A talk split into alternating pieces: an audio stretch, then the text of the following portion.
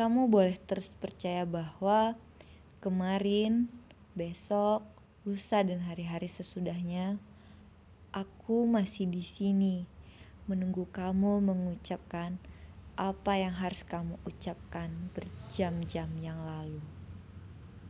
Selamat ulang tahun.